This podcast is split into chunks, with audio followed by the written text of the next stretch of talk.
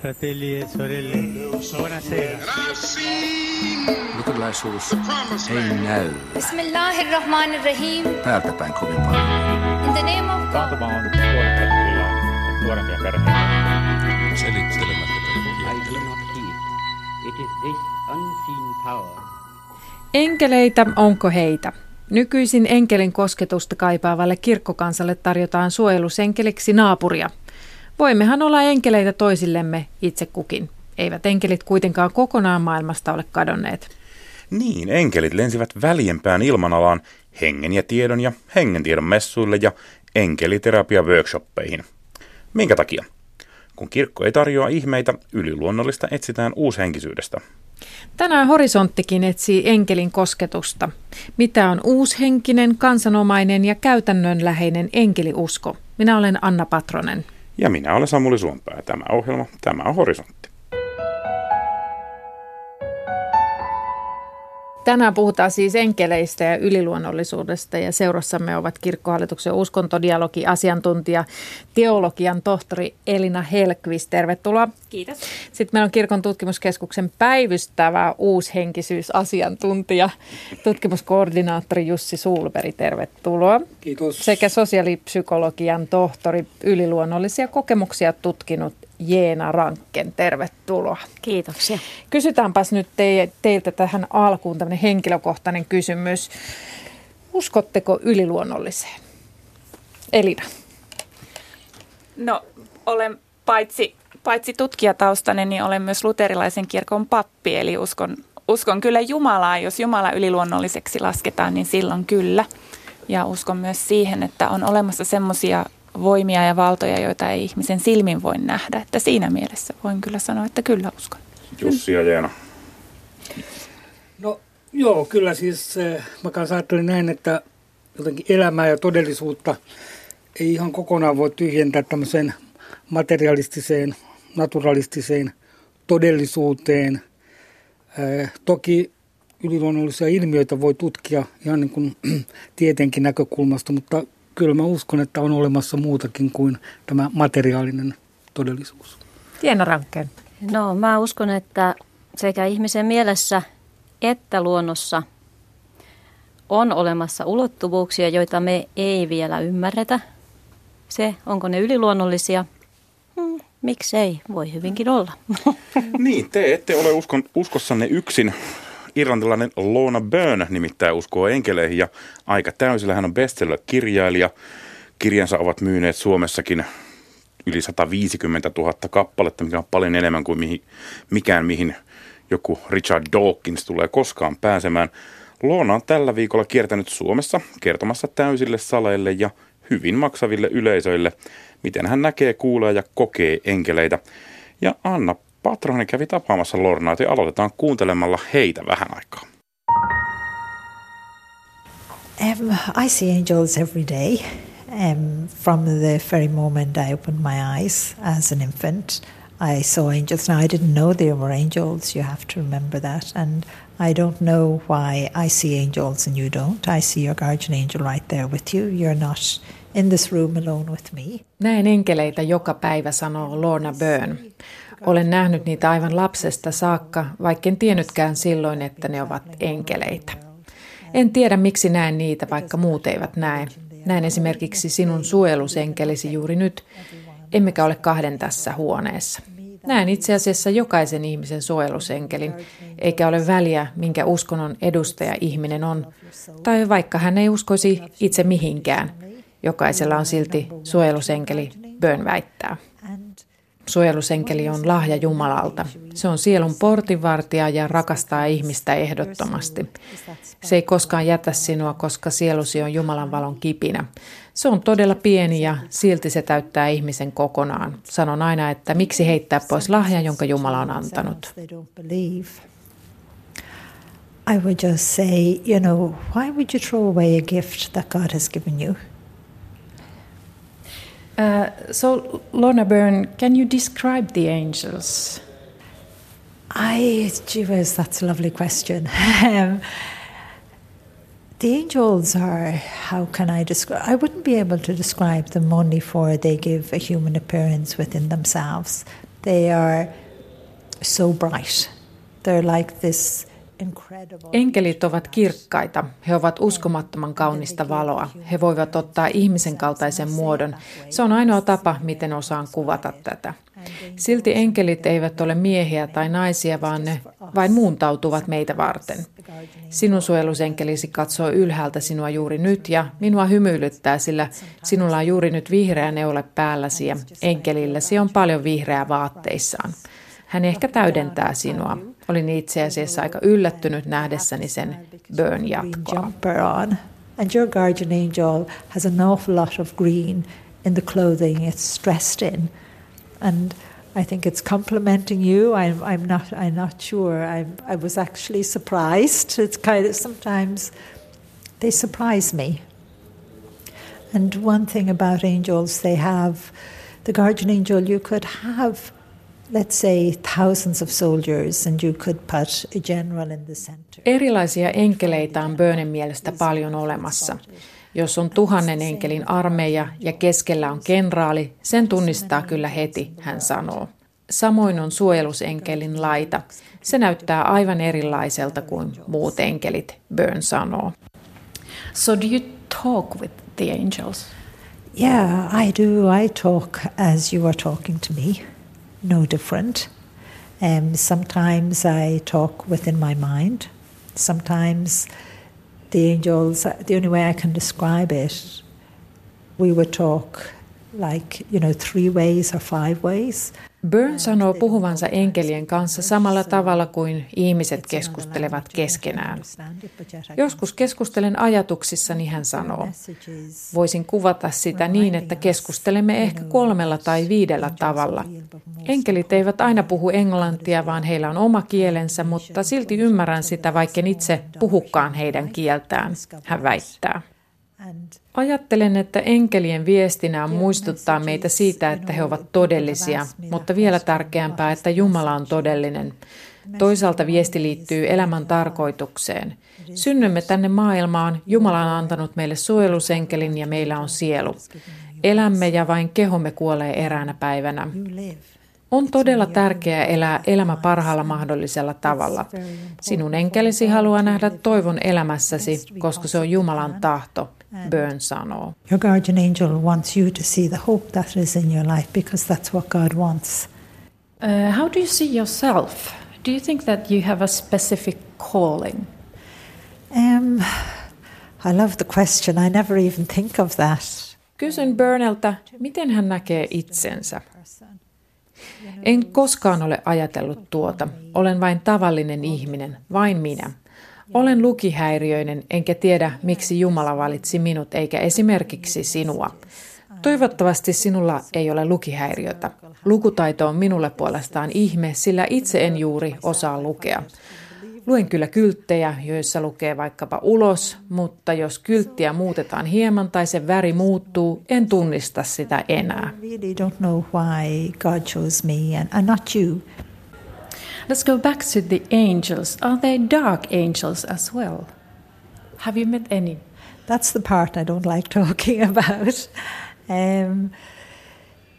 Yes. Kysyn edelleen Byrneltä enkeleistä. Onko hänen mielestään olemassa pahoja enkeleitä, pimeäpuolia? Onko hän tavannut yhtään langennutta enkeliä? Tästä en haluaisi puhua, Byrne sanoo. Jos puhun pimeästä puolesta, pimeys rakastaa sitä, sillä silloin se saa huomiota. Joten vältän kysymystä. Jumala ei esitellyt minulle toista puolta, mutta se on olemassa.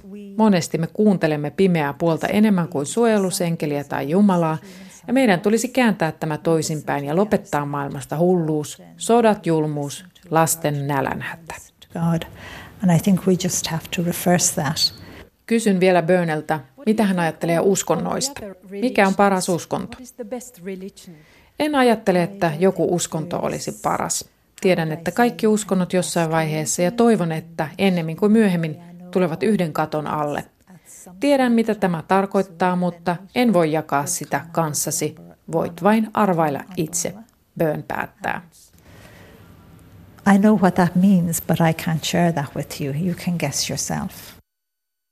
Taivaallisille taajuuksille itsensä virittänyt Lorna Byrne kuulee siis enkeleiden ääniä ja sinun vastaanottamisi arvoisa kuulija puolestaan se on viritetty kuulemaan Yle Radio 1 Horisontti-ohjelmaa. Täällä keskustellaan enkeleistä ja ihmeistä, ihmetellään ihmeitä. Kanssamme on sosiaalipsykologi Jeena Rancken, uskontodialogi-asiantuntija Elina Hellqvist sekä Kirkon tutkimuskeskuksen tutkimuskoordinaattori Jussi Sohlberg. Joo, Lorna Byrne puhui tuossa aika tiheää ja eksoottista fyysistäkin juttua. Juttelin hänen kanssaan aika pitkään ja Yle Areenasta muuten löytyy hänen pitkä haastattelunsa, jossa sitten hän alkaakin jo puhua arkkienkeli Miikaelista, neitsyt Marjasta ja Jeesuksestakin. Mutta mitäs te arvon vieraamme ajattelette kuulemastanne? Elina Hellqvist. Lorna antaa itsestään hyvin tuommoisen sympaattisen kuvan ja tässä pätkässä, mikä äsken kuultiin, niin mitä hän enkeleistä kertoi, niin jos ajattelee sitä kristinuskoa vasten, niin aika lailla samaa tavaraa kuin mitä kirkon perinteessäkin enkeleistä puhutaan, että siinä pidemmässä pätkässä oli ehkä sitten semmoisia kuvauksia, joita en kyllä tunnistanut sitten tämmöisestä niin kuin kristillisestä viitekehyksestä käsin. Kannattaa siis kuunnella se pidempikin pätkä, pääsee kristillisen viitekehyksen ulkopuolelle. Entäs Jussi? Joo, mulle kanssa välittyi kuva ja kun olen lukenut hänen teksteinä haastattelujaan aiemminkin, niin tästä aitoudesta ja vilpittömyydestä. Tämä hänen puheenpartensa ja nämä tietyt niin kuin tämmöiset teemat ja kokemukset oli sillä lailla niin kuin tutun kuuloisia, joita, jos puhutaan tämmöisestä niin kuin New Age-kentästä, spiritualiteetista, niin on hyvin tutun kuuloisia, että hyvin usein tällä kentällä tämän kaltaiseen puheenparteen ja näkökulmiin törmää. Ja sitten toisaalta hänessä kyllä erottuu tavallaan tämmöinen niin kuin kristillinen viitekehys voimakkaammin kuin monilla muilla tämmöisillä enkelihenkisyysopettajilla tai kirjoittajilla, jos häntä vertaa vaikkapa Diana Cooperiin. Entäs Jeena, sä oot tutkinut yliluonnollista tai ainakin kokemusta siitä. Onko tämä ihan peruskauraa sen verrattuna siihen, millaisia kertomuksia, millaisia kokemuksia sulle on kerrottu, kun sä oot tehnyt tutkimusta? No, tässähän nyt on ihan selkeästi siis hyvin pitkälle jalostunut kertoja, joka on kertonut tästä asiasta tosi monta kertaa. Eli ei ole ihan peruskauraa.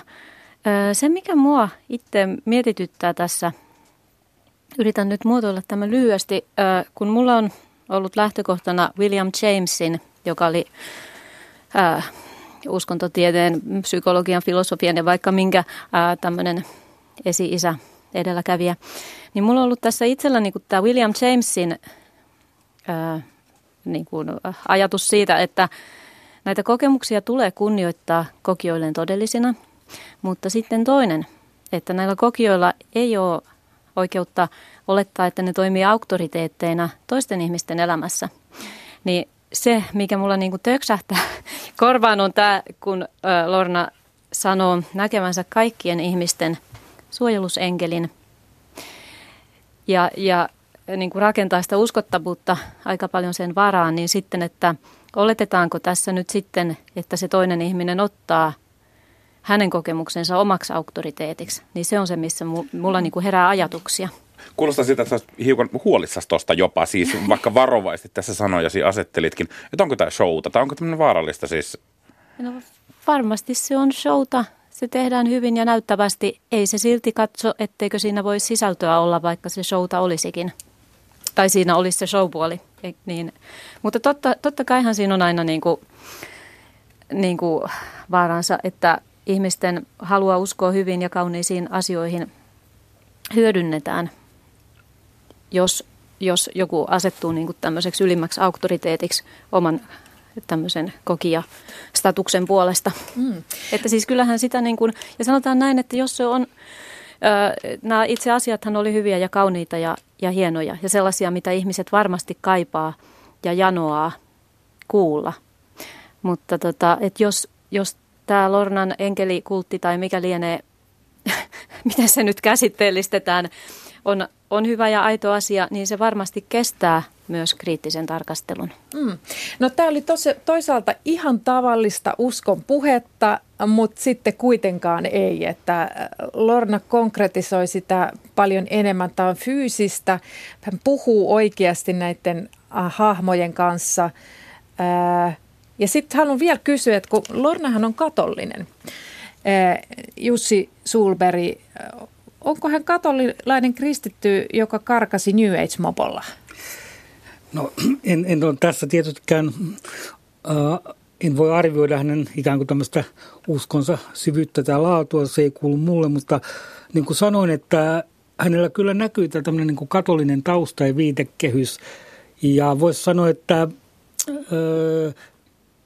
siinä on semmoisia elementtejä, mitkä muistuttaa myös tämmöistä niin kuin katolista kansanuskoa, joka on historian aikana ja nykyäänkin saa semmoisia piirteitä, jos korostuu tämmöinen tietynlainen niin kuin praktisuus, jos ei ole niinkään oleellista tämmöinen teologinen oikeaoppisuus, jossa korostuu, voisi sanoa, tämmöisten välittäjien elementti, jos ajattelee katolista traditioa, vaikkapa Pyhimykset ja Maria, niin tässä sitten Lornan tai tämän tyyppisessä henkisyydessä, mitä hän edustaa, niin näiden niin välittäjäolentojen, entiteettien rooli on näillä enkeleillä.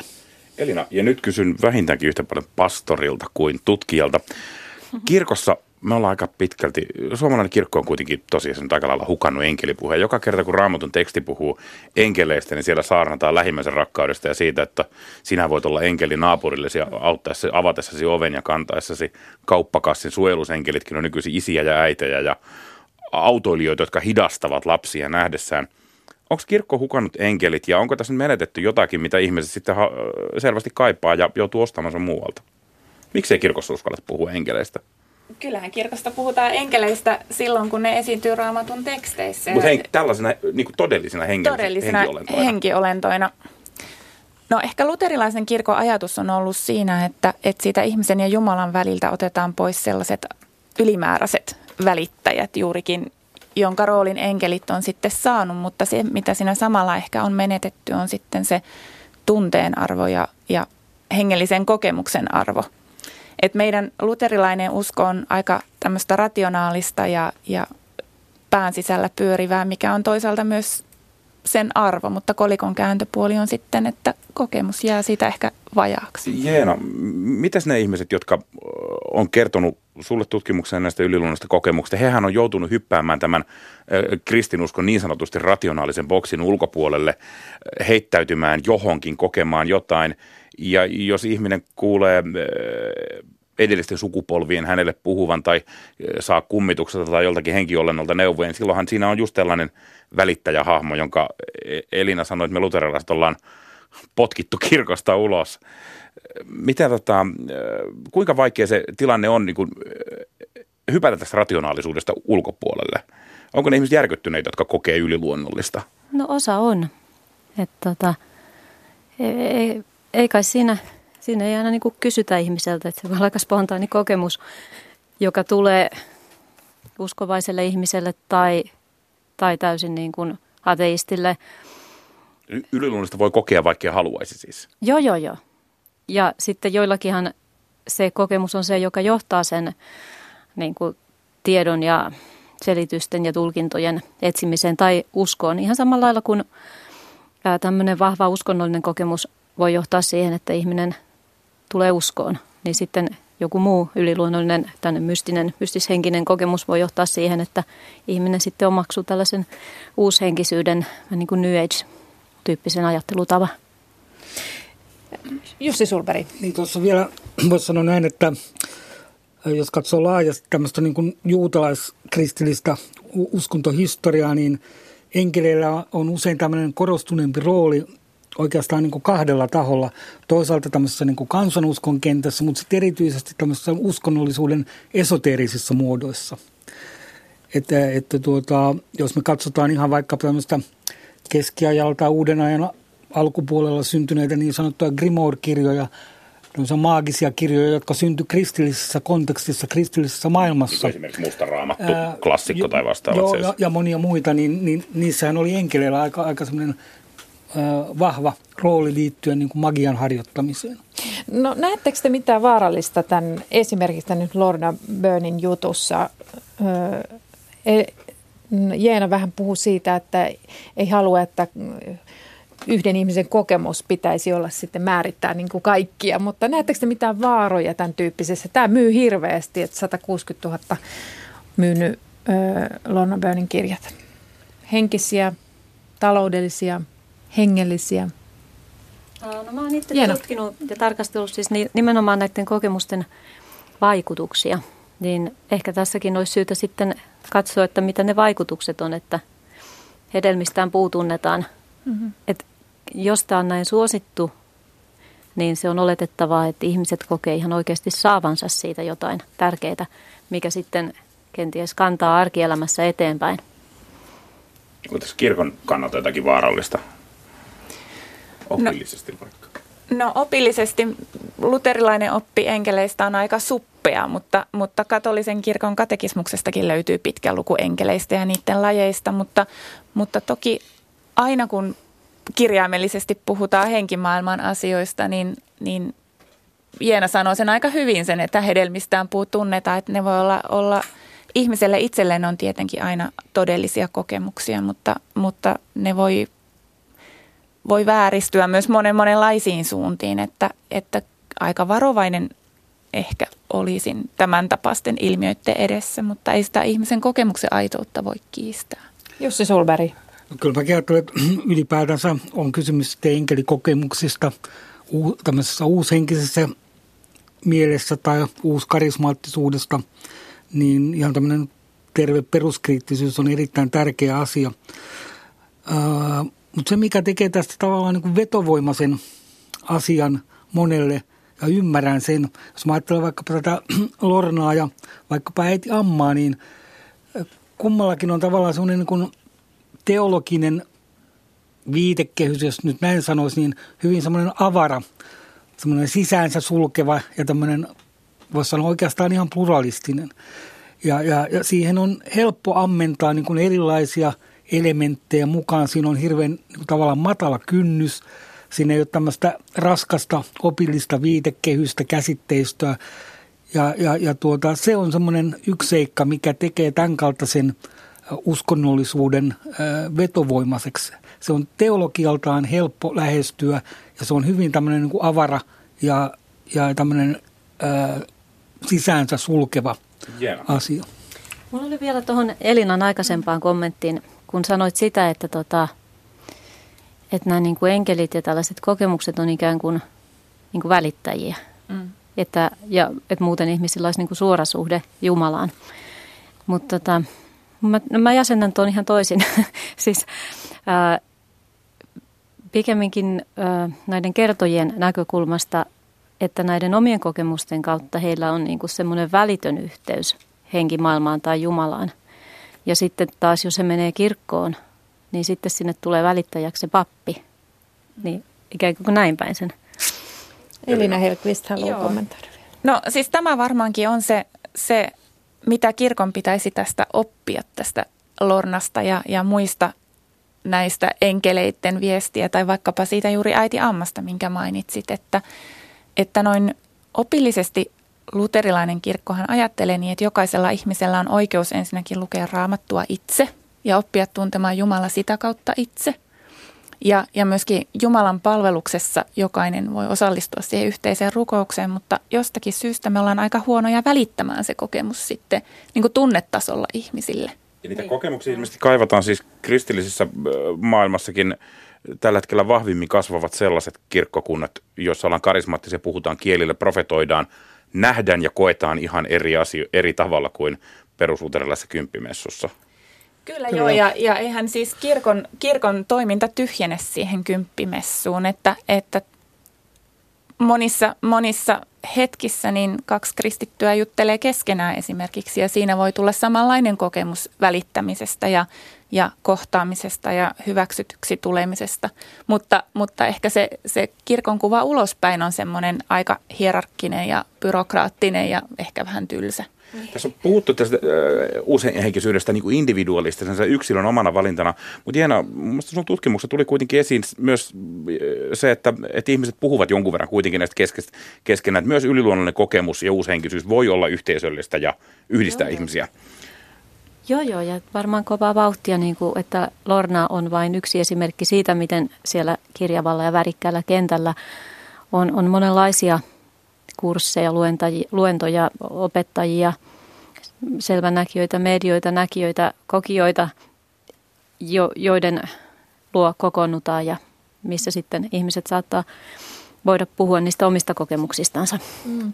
Et siellä on sitä yhteisöllisyyttä tosi paljon. Niin.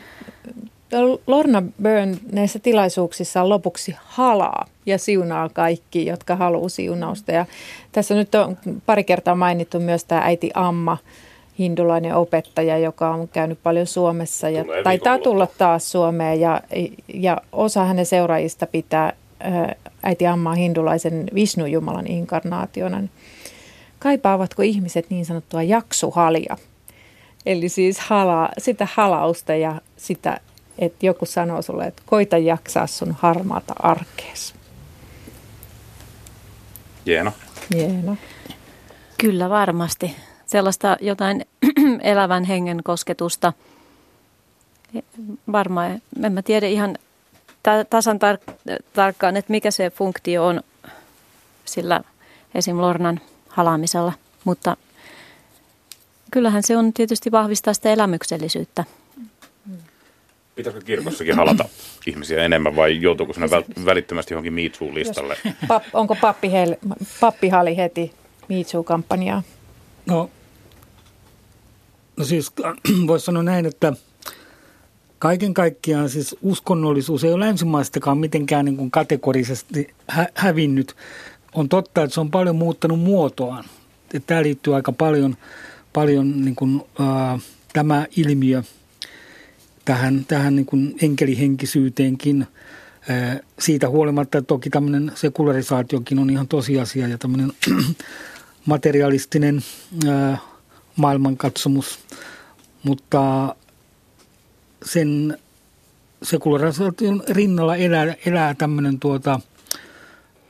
voisi sanoa uudeksi kansan uskonnollisuuden muodoksi, esimerkiksi vaikkapa enkelihenkisyyttä tai erilaisia energiahoitomuotoja ainakin osittain tai kanavointi-ilmiötä. Jos ajattelee ihan tämmöistä pohjaa siitä, että okei me puhutaan tässä niin kuin enkelihenkisyydestä, enkeliuskosta, niin se on kuitenkin aika mielenkiintoinen tulos, että jos ajattelee tuon uusimman Gallup Ecclesiastican 2015 mukaan, niin suomalaisista lähes puolet ilmoitti uskovansa enkeleihin, siis lähes puolet, 48%. Se on aika semmoinen kuitenkin iso pohjalukema. Eli palaisin vielä tuohon, että tarviiko jaksuhalia jaksaakseen omaa arkeensa, niin varmasti tarvii semmoista kokonaisvaltaista hyväksyntää meistä jokainen, että se koko elämä kaikkine, niin ne harmaine puoline ja myös ruumillisina olentoina, niin sen hyväksymistä varmasti tarvitaan myös hengellisen alueen. Hyväksyntä oli erittäin hyvä ottaa tässä esiin. Jeena, hävettääkö ihmisiä kertoa muille sen jälkeen, kun ovat kokeneet jotakin yliluonnollista? Saako sillä hullun maineen tai onko nämä sellainen, sun kirjassa käytettiin sanaa stigma, että moni pelkää leimautumista. Joo, no jos nyt ihan tyystin väärässä tilanteessa tai väärälle ihmiselle kertoo, niin kyllä varmasti saa edelleen. Siinä on ihminen vähän ristiriitaisessa tilanteessa, että kokee jotain tosi outoa tai jännittävää, ehkä jopa elämän niin kuin tärkeimmän kokemuksen. Että siitä haluaa kertoa ja sitten toisaalta on se pelko, että mitä sitten tapahtuu, jos nyt menee kertoa ja se menee jotenkin huonosti. Niin kyllä ihmiset siis kertoi sitä, että suurimmalla osalla oli kokemuksia siitä, että oli avannut suunsa väärässä paikassa tai väärillä ihmisillä ja siitä oli tullut sitten sosiaalinen sanktio tai jopa stigma, maineen menetys. Oli pidetty hulluna tai tai suhtauduttu vihamielisesti. Uskonnollisesti motivoituna vai niin kuin ylipäänsä? Onko kyse vihasta kristityistä, joiden mielestä on kurjaa, joku näkee poltergeisten tai kummituksia, vai tarkoititko, että ylipäänsä? Joo, ylipäätään. Siis pahimmat ryhmät, joille kuulemma oli vaikein kertoa, oli tällaiset niin kuin äärirationaaliset ihmiset, jotka ei voinut hyväksyä tämmöisiä höpö-höpö-juttuja. Ja sitten toinen oli tämmöiset niin kuin uskonnolliset, voimakkaasti uskonnolliset ihmiset, jotka ei voineet hyväksyä sitä, koska se meni niin kuin Raamatusta ulos. Tai sitten he tulkitsivat, että se on niin kuin paholaisen juttu ja tai jollakin tavalla niin kuin ei suotavaa. No sä oot todella 10 vuotta tutkinut näitä yliluonnollisia juttuja. Ne on toistunut sun tutkimuksissasi. Niin onko tämä aika jotenkin muuttunut? Onko se tullut sallivampaan suuntaan? Voiko näistä asioista puhua helpommin vai ovatko ne edelleen tabuja? Ovat tabuja. Se kävi tässä juuri hiljattain, kun haettiin lehtijuttuun ihmistä, joka olisi kertonut omasta kokemuksestaan nimellä ja kasvoilla, niin kävi ilmi se, että edelleenkään sitä ei haluta tehdä. Että tämä ihminen mietti, että saako enää ikinä töitä, jos sen tekee. Mutta sitten taas toisaalta haastateltavat on tuonut esille sen, että kuulemma esimerkiksi 80-luvulla ei olisi mitenkään voinut puhua. Ja nyt jo uskaltaa. Ja että jotain on niin kuin muuttunut. Minkä verran tilaa kirkossa tällä hetkellä on yliluonnolliselle? Jos pappi kertoo saarnastuolissa, että kuuli Jeesuksen äänen eilen ja antaa se vaikuttaa opetuksensa, tai jos piispa kertoisi enkelin tuoneen viestin kirkon avioliittokysymyksen ratkaisusta, niin hyväksyttäisikö sitä kirkon piirissä? Miten häntä katsottaisiin? No kyllä varmaan aika pitkään katsottaisiin, jos enkeli ratkaisisi avioliittokeskustelun meidän kirkossa. Kaikkeen ne voisi pystyä. Kaikkeen, mutta siis ihmiset kertoo myös papille yliluonnollisia hengellisen kokemuksia, ja ne liittyy monesti tämmöisiin elämän taitekohtiin, siis syntymään ja kuoleman ympärillä oleviin asioihin, mutta meillä usko on pitkälti yksityisasia, ja mä sanoisin, että myös hengellinen kokemus on yksityisasia, että luottamuksellisessa tilanteessa kyllä joo, mutta harvemmin niitä kokemuksia tuodaan niin kuin julkisessa tilassa tai isommalla porukalla esille. Minun täytyy täydentää, että siis jotkut mun aineiston kertojista olivat puhuneet yleensä vähän niin kuin tiskin alta tutulle papille. Ja sitten muutamassa tapauksessa papilta oltiin saatu apua johonkin tilanteeseen. Jos oli vaikka ollut joku tämmöinen kummittelujuttu, niin pappi oli sitten käynyt siunaamassa haudan ja tilanne rauhoittui. Eli että nämä niin kuin tämmöiset kiihkomielisesti uskonnolliset ihmiset ei välttämättä aina ollut niitä pappeja, jotka torjuivat sen kokemuksen kertomisen. Älkää me torjuko mekään lähimmäistämme. Kokemukset ovat tärkeitä ja heille tosia olivat ne sitä meille. Tai kiitoksia teille keskustelusta ja tästä ihmeiden ihmettelystä. Uskontatieteilijä Terhi Utriainenkin on tutkinut suomalaisten enkeliuskoa. Hän on etnografi ja se tarkoittaa, että tutkijana hän menee mukaan tutkittaviensa maailmaan. Niinpä hän on osallistunut monenlaisiin tilanteisiin enkeleihin uskovien ihmisten kanssa joogakoulun enkelimeditaatioviikolle, henkisyyden messuille ja enkelihoitajakursseille. Anna kysyi Terhi Utriaiselta, keitä enkeliuskovaiset oikeastaan ovat? Ennen kaikkea naisia. Tämmöisestä niin sanotusta ruohonjuuritason arkisesta uskonnollisuudesta on todettu, että se tänä päivänä ainakin puuttelee enemmän naisia kuin miehiä ja 60% ainakin löytyy naisia sitten mistä tahansa ja sitten kun mennään tämmöisiin uushenkisempiin tai holistisemmaksi joskus kutsuttuihin ilmiökenttiin, niin sieltä löytyy sitten 80% naisia ja mä taisin nyt sitten osua siihen oikein niin kuin naislähteelle, kun löysin vielä isomman määrän. Osittain ehkä siksi, että siinä keskitytään huolehtimaan sellaisista asioista, jotka on naisten kulttuurista aluetta, kuten perheestä, lähisuhteista, arjesta, tunteista, kommunikaatiosta läheisten kanssa – ihmissuhteista, tämän tapaisista asioista. Osin ehkä sitten toisaalta myös sen tähden, että jossain tutkimuksessa on todettu, että naiset on myös ennakkoluulottomampia monen asian ja myös uskonnon suhteen ja ehkä lähtevät herkemmin kokeilemaan uutta. Miten yhteisöllistä tämä enkeliusko on? Jos ajatellaan tämmöisiä traditionaalisia uskontoja, niihin liittyy aina tämä yhteisöllisyys. Entä näissä piireissä?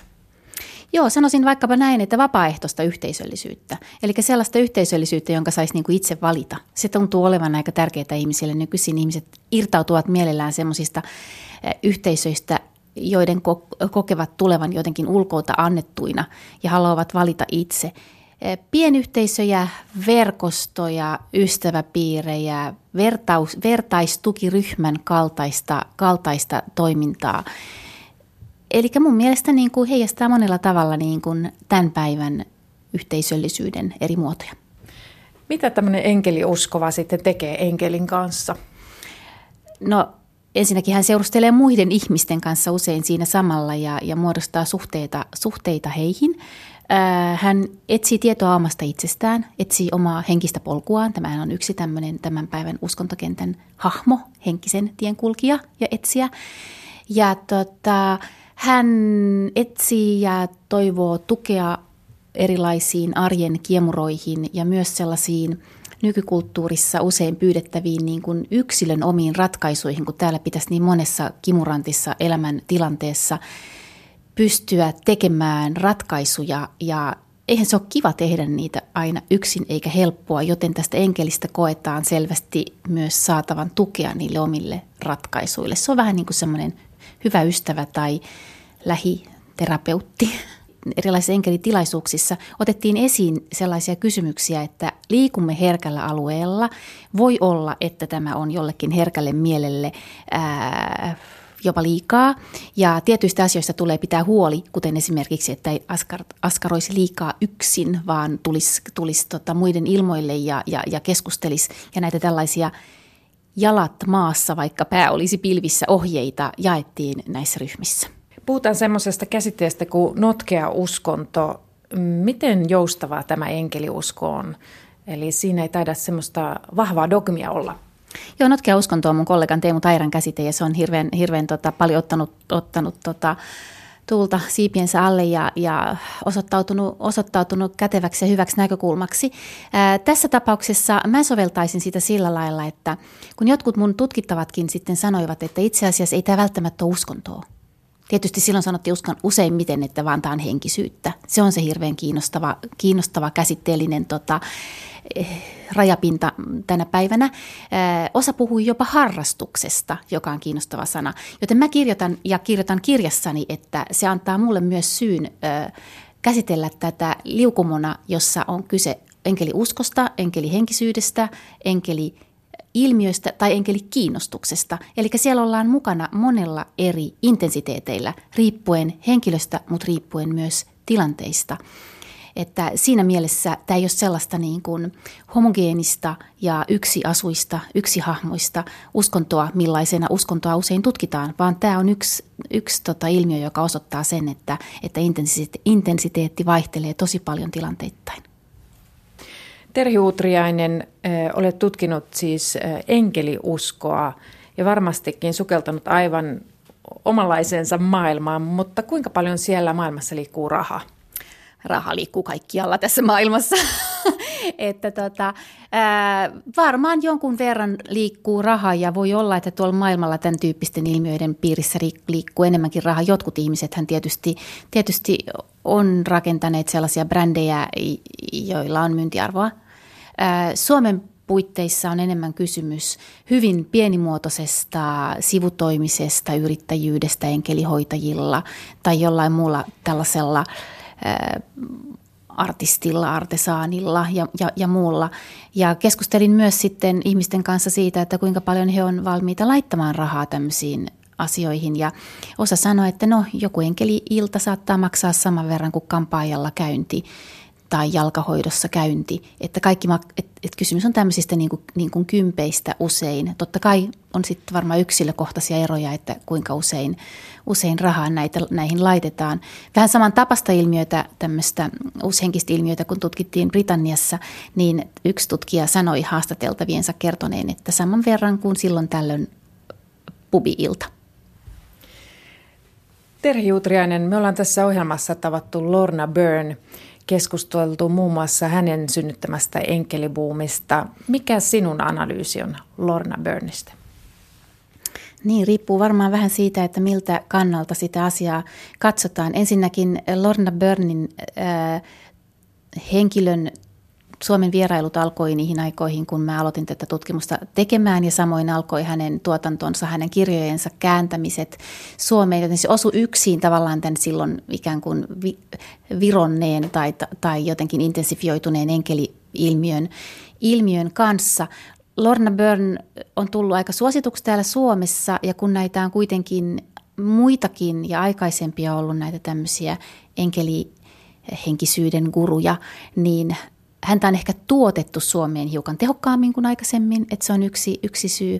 Hän korostaa omaa kristillistä, joskin katolista taustansa, ja se voi olla, että se sopii tänne Suomeen enemmän kuin semmoinen, on ollut monelle niin kuin jotenkin tuottanut enemmän tarttumapintaa kuin semmoinen enemmän New Age-henkinen ja ehkä hiukan niin kuin vieraampi korostus jossain tämmöistä itämaista ja vielä selkeämmin niin kuin esoteerista painotusta. Onko hän tuote? En mä usko, että tuohon voi vastata ihan selkeästi kyllä tai ei. Että hänen ympärillään on, onko kirjatuotteita, varmasti on, varmaan hän on jonkunlainen nimi ja hahmo, joka tunnetaan. Mä en ole niin läheltä lähtenyt ikään kuin sitten tutkimaan suoraan niitä tuotantoprosesseja tai muita, mutta osaisin nimetä ehkä kuitenkin niin kuin vielä tuotteistetumpia henkilöitä henkisyyden kentältä. Horisontti löytyy myös Yle Areenasta. Ja ohjelman lopuksi enkelirunoutta.